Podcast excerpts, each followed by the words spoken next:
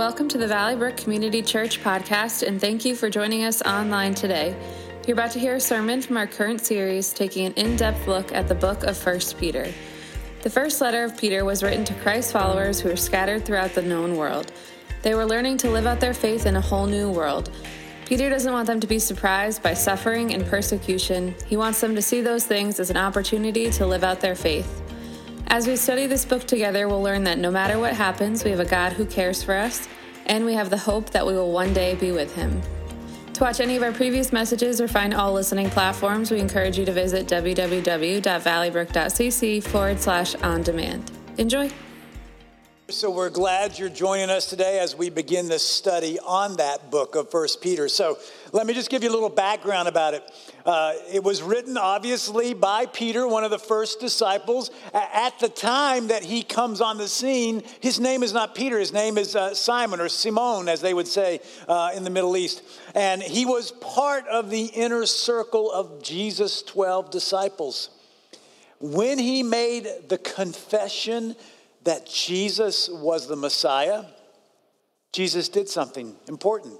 Jesus changed his name. Now, his name that he gave him was Cephas, that's Aramaic for rock, and later it's translated into Greek to Petros, or as we anglicize it, Peter. And Jesus promised that Peter would become a leader among all the apostles and that he would guide this messianic community in Jerusalem in its earliest years, and that's exactly what happened. Eventually, though, Peter was called to carry the good news, the gospel of Jesus, beyond the borders of Israel. And this letter, First Peter and the second one, Second Peter, were written decades into that mission in the, the greater Roman Empire. So, uh, just so you know, this was a circular letter. And what I mean by that is that it was one that was sent to multiple churches to be read in those churches throughout the Roman province of Asia Minor, which is modern day Turkey. We're going to put a uh, map on the screen here just so you get a little idea of that. So you can see uh, Italy on the uh, far side, then you, you jump over, you can see uh, Macedonia, and then you, you jump over a, a little bit more, uh, and that is modern day Turkey. And so this letter was written to those, those towns in the provinces just below the, the Black Sea in that part of the world. So that, that's what was going on, and he was doing that because Peter had learned that the mostly non Jewish Christians in this part of the world were being persecuted. Uh, they were facing hostility and harassment from their Greek and their Roman neighbors. And Peter wanted to write them to encourage them in the midst of their suffering. Um, so, uh, in the first century, you know, here's the reality you could have your different views, your different philosophies, but one's ultimate allegiance was supposed to be to the emperor uh, the emperor of the entire Roman Empire, and basically that really encircled the whole Mediterranean Sea area. And uh, you were expected to give allegiance and honor and worship to the emperor uh, uh, above all things. Otherwise, it may not go so well for you. Uh, you can actually see the implications of this uh, played out in Jesus' ministry. Uh, when the emperor appointed governor of Israel, remember his name was Pontius Pilate, when he wanted to free Jesus after he had been arrested, the leaders of Jerusalem backed Pilate into a corner because Pilate had actually said that Jesus was the king of the Jews. And those leaders called Pilate's allegiance to the Roman emperor into question, publicly shouting, If you let this man go, you are no friend of Caesar. Anyone who claims to be a king opposes Caesar. So to Pilate, the threat was very clear. If it looked like he opposed the emperor, he would lose his power and maybe much more. So in studying this letter to First Peter at this time in our lives, I think it's very valuable. It's, a, it's an opportunity for us to get a perspective on the times that we're actually living through today in 2021, and honestly, how we should live during this time. Now, I need to say this. When you read uh, uh, First Peter, you, you, you see the suffering and the persecution that's alluded to, but there's no evidence in First Peter or anywhere else that the Christians in Asia Minor experienced martyrdom. They weren't being killed for their faith at that point. Uh, there was no organized, state sponsored, empire wide uh, persecution at that time. But Peter wrote to Christians who were experiencing sporadic mistreatment and abuse and ridicule and shame simply and only because they identified with Jesus Christ. Now, think this through. This was a, a new sect, a new religious sect, Christianity was. And uh, this sect and every follower of Christ seemed to threaten the very fabric of the religious culture of both Roman and Jewish societies. Because here's what was going on they refused to worship the gods of that culture. They had an exclusive message of salvation. And they had some odd practices and customs. And they believed in a God who became a human and rather than triumph and establish his kingdom as expected, he had been killed, only to rise again, they claimed, from the dead. So the Christians to whom Peter wrote were exiles in the world that they once called their own. Because remember, they had been part of this Roman and Greek culture. It had once been the place that they called home, but now their allegiance to Jesus above other cultures, above other religions, even above the emperor, meant that they were foreigners where they lived. And so the apostle Peter left Israel and he traveled into the heart of the Roman Empire and he went to encourage fellow believers. He did this through both personal visits and through these letters. And, and I want us to look at how this letter starts. In the first two verses, this is what we read. Peter, an apostle of Jesus Christ, to God's elect, scattered throughout the provinces of Pontus, Galatia, Cappadocia, Asia, and Bithynia, who have been chosen according to the foreknowledge of God the Father through the sanctifying work of the Spirit to be obedient to Jesus Christ and sprinkled with his blood. Grace and peace be yours in abundance.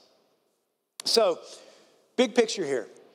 Peter is writing to this very diverse group of followers of Jesus. They are men and women, they are slaves and free people, they are Jewish and non Jewish people, and he's giving them a vision of who God says that they are. He says that they are God's elect. This means that regardless of how they see themselves, they are being told that God values them by calling them elect. And think this through by, by calling this diverse group of people God's elect, and then by calling them exiles, this is a very powerful statement.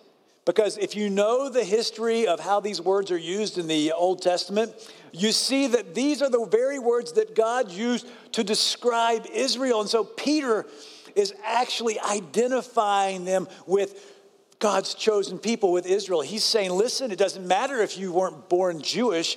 If you become a follower of Jesus, you are God's elect. If you are a follower of Jesus, you're in exile in this world because your ways I've now identified with my ways, and you're not part of the culture. And again, this is really important. He was speaking this indiscriminately to both Jews and Gentiles or, or non Jews. And it was a clear message that the good news of Jesus was not for a select few, but the good news of Jesus was for everyone. Now, after Peter names those five provinces that were in the letter uh, that he read among the church, he goes back to affirming these Christians and affirming that they were chosen in advance by God, or as he says, by God's foreknowledge. He's saying that they were chosen by God, and even though they are exiles or strangers in this world where they live, their scattering happened by the foreknowledge of God, who knew all of this in advance and who cares for them according to their fatherly care. Isn't, isn't that amazing that God would know that they would feel the ostracization, that they were exiles in a country that had been theirs, where they had grown up in, and now they felt like foreigners. And God knew the tension and the issues that would come upon them, and that sense of being uh, exiles in a foreign land. And He's caring for them through these words that He's given Peter. Those are the kinds of words that we need from our Heavenly Father. And then Peter goes on and he, and he says that the Spirit of God uh, has been sent to them. He's affirming that they have the Spirit that has made them holy as the Holy Spirit molds them and helps them grow in their faith even through what they're experiencing. And finally, Peter affirms that they are living obediently to Jesus because Jesus has cleansed them from sin by his death on the cross for each and every one of them. And then, as he brings that opening paragraph to a close, he closes that greeting with these words Grace and peace be yours in abundance. Now, that's significant. That's significant because grace and peace are, are two different greetings that people would give depending on their racial background. And so, grace would be a way that a Greek speaking person, someone who grew up in a Greek culture, would say, would greet somebody. And peace or shalom would be the way somebody who grew up as an Israelite, a Hebrew, would greet someone. So, again, you know, Peter, through the power of the Holy Spirit, is demonstrating that the gospel of Jesus Christ is for all people. Now, I want you to see that all of this uh, that we see in First Peter, what he's speaking to those first century Christians in that area of the world that we call Asia Minor, are also words that he's speaking to us today in the 21st century, wherever you live. And while the world has changed dramatically since those, some things have not changed. You see, God knew what would be happening in the world for us in 2021. He would know what we've lived through in 2020. And so God knew this. He knew we would be going through a, a scary global pandemic. He knew that there would be racial unrest in our country. He knew that there would be struggles to heal and resolve those issues that our country continues to wrestle with. And he knew that there would be a, a, fractured culture, fractured by the, the political division and the cultural division. And yet, these words of First Peter are for us today. On February 7th, 2021, they are for us. So God wants us to know that He chose us. He chose you and me to be here at this moment in time and that He saved us from our sins by redeeming us through the work of Jesus on the cross. And when we came to believe in Jesus, He filled us with the Holy Spirit to make us holy and to help us accomplish the will of God on earth while we're alive on this earth, even going through everything that we're going through. So we know these are challenging and difficult times, but we know that God's word is eternal and it speaks to us always. And so, with that in mind, there are two very important sections of this first chapter of 1 Peter that I believe will help us accomplish God's will in the world through our lives. And so I want to look at those two sections. Here's the first section, and what I've titled it is this We have hope. This is what Paul, Peter, excuse me, this is what Peter writes beginning in verse 3. Praise be to the God and Father of our Lord Jesus Christ. In his great mercy, he has given us new birth into a living hope through the resurrection of Jesus Christ from the dead and into an inheritance that can never perish, spoil, or fade. This inheritance is kept for us and kept in heaven for you, who through faith are shielded by God's power until the coming of the salvation that is ready to be revealed in the last time. So Peter starts off this section worshiping God for what God has lavished on all of us. He writes, Because God is merciful, God has offered to save all of us by sending Jesus to pay for our sins through his sacrificial death and resurrection. When we accept that, God says that we are given a new birth. In other words, it's that idea that we've been born again, even though we are, are years past being uh, coming out of our mother's womb, we are born again. And, and what are we born into? We're born into a living hope. That hope is that is the one that he's talking about is the sure and the certain expectation of eternal life. When our bodies cease to exist, it's not just the end. We are going to be raised to eternal life. Uh, one scholar writes this Hope in the New Testament always relates to a future good.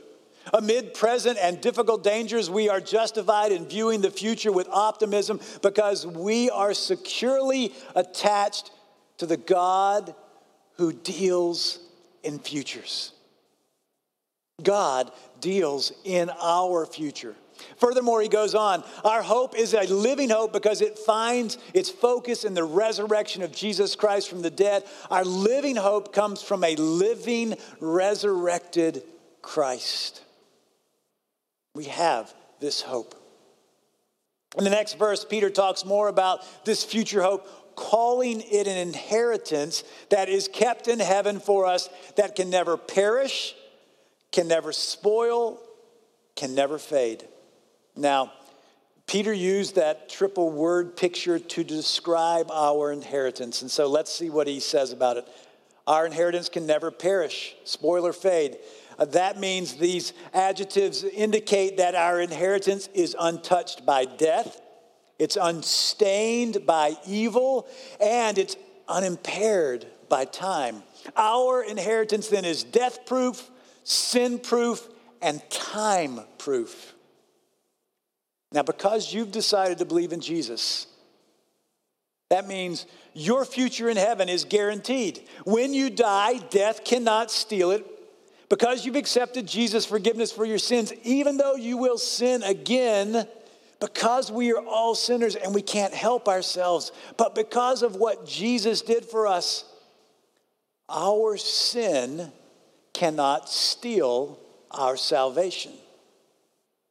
And there's no time limit on this promise. So, just as it was for Peter's generation in the first century, so it has been a promise for every century all the way up to today. And it will be for every century going forward until Christ returns. It can never fade, perish, or spoil. At the end of verse 4, Peter says that this inheritance is kept in heaven for us. Uh, a little understanding here of the original language will help us. In the New Testament, uh, it, was, it was written in the word kept means to guard or to reserve. And the tense of that verb is very important. The tense of that verb emphasizes the state or condition, and it underlies the fact that the inheritance that is for us, it already exists, and that it's being preserved for us.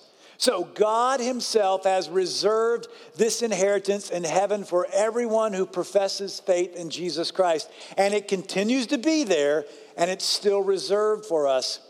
So the difficulties we experience cannot undermine the certainty of our coming inheritance. Do not doubt your salvation. Do not let the difficulties in life, the uncertainties in what you look at when you see what's going on in the world, discourage you and make you uncertain about your salvation. It's there, it's kept for you. The last part of this section, Peter tells us that God Himself shields or guards our salvation. Now, uh, please don't read this as God will shield us from pain or trouble in this life. It's not saying that. In fact, remember the words of Jesus who made it very clear. He said, I have told you these things so that in me you may have peace. In this world you will have trouble, but take heart. I have overcome the world. So don't take this that God's going to shield us from trouble. That's part of the human condition that we all will experience. So, my brothers and sisters in Christ, I want us to remember that in these crazy days that we live in, that God has prepared an inheritance with for us. He has filled us with the Holy Spirit. He has given us a hope that can never go away. So we need to lean into that hope that we can never lose. So that's the first part of this section that we have hope. And I want you to remember that. Uh, but let's look at this second section that, that I think is equally important. And it's this we have holiness. The second section initially points back to the first section we just looked at, and it says, Therefore, with minds that are alert and fully sober, set your hope on the grace to be brought to you when Jesus Christ is revealed at his coming. But this very verse not only points back, but it also points to the future because it tells us to set your hopes on the grace to be brought to you. And so Peter is reminding us that the future hope is guaranteed. So in this present life, we have to keep the long view in mind. You know, salvation is ours. This future hope has a practical implica- application. So let me just give you an idea about the long view. You know, there's a big football game later on today, all right? The first team that scores cannot think that the game is over and that they've won. They have to keep the long view. They have to play through the whole game. They have to keep doing what they've been training to do throughout the entire game if they hope to win it. That's the long view. The short view would say, oh, wow, we scored, we win. And that's not the way it works. So in verse 14, it says this As obedient children, do not conform to the evil desires you had when you lived in ignorance. In other words, Peter wants us to know that this hope that we have, that, that we have been saved by, that we're not supposed to go back to the old, sinful, self centered ways of life. Now, let me make this clear uh, being obedient, being holy, following the commands of Jesus, that does not save us. No amount of doing good deeds will make us followers of Jesus, and it does not give us eternal life. But when we truly believe in Jesus, that belief will produce obedience in our lives. As Peter said earlier, we are born to a new living hope. That means we no longer conform to the old ways of life.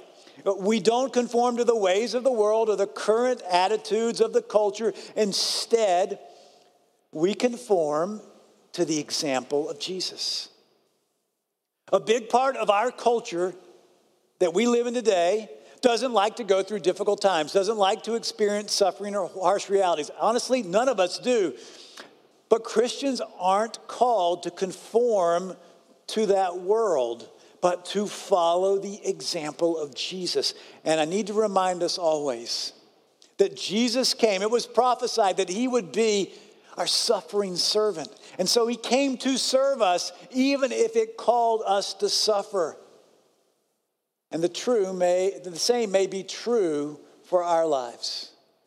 And so, just as Jesus pursued holiness, we need to follow his example and pursue holiness also. And this is why Peter says this But just as he who called you is holy, so be holy in all you do. For it is written, Be holy, I am holy. Let me just give you a simple definition of the word holy it means to be set apart. In other words, to be different than the rest of everything else. In this case, God is holy. He's not like the culture of the world, He's not like humanity. And so we're supposed to be like God, be like the Son of God, Jesus, and not like our culture. That's what it means to be holy. Let me share this quote with you to help you understand it a little bit more. Holiness includes a specific moral sense of separation from evil and a dedication to a life of right living. The lives and attitudes of Christians should be qualitatively different because of their relationship to God through Jesus Christ. Holiness produces in our lives a loving conformity to God's commands, which ultimately produces the character of God in us. When we seek to be holy and reject the culture of the world, we can look forward to what is to come. So, as I bring this message to a conclusion, you know, through these difficult days, this is what I want you to have. I want you to have hope.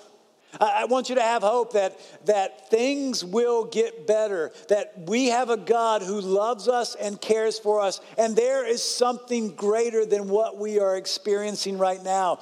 As Christians, we may be tempted to look to secular leaders or to politicians for hope, but that's the wrong place to look.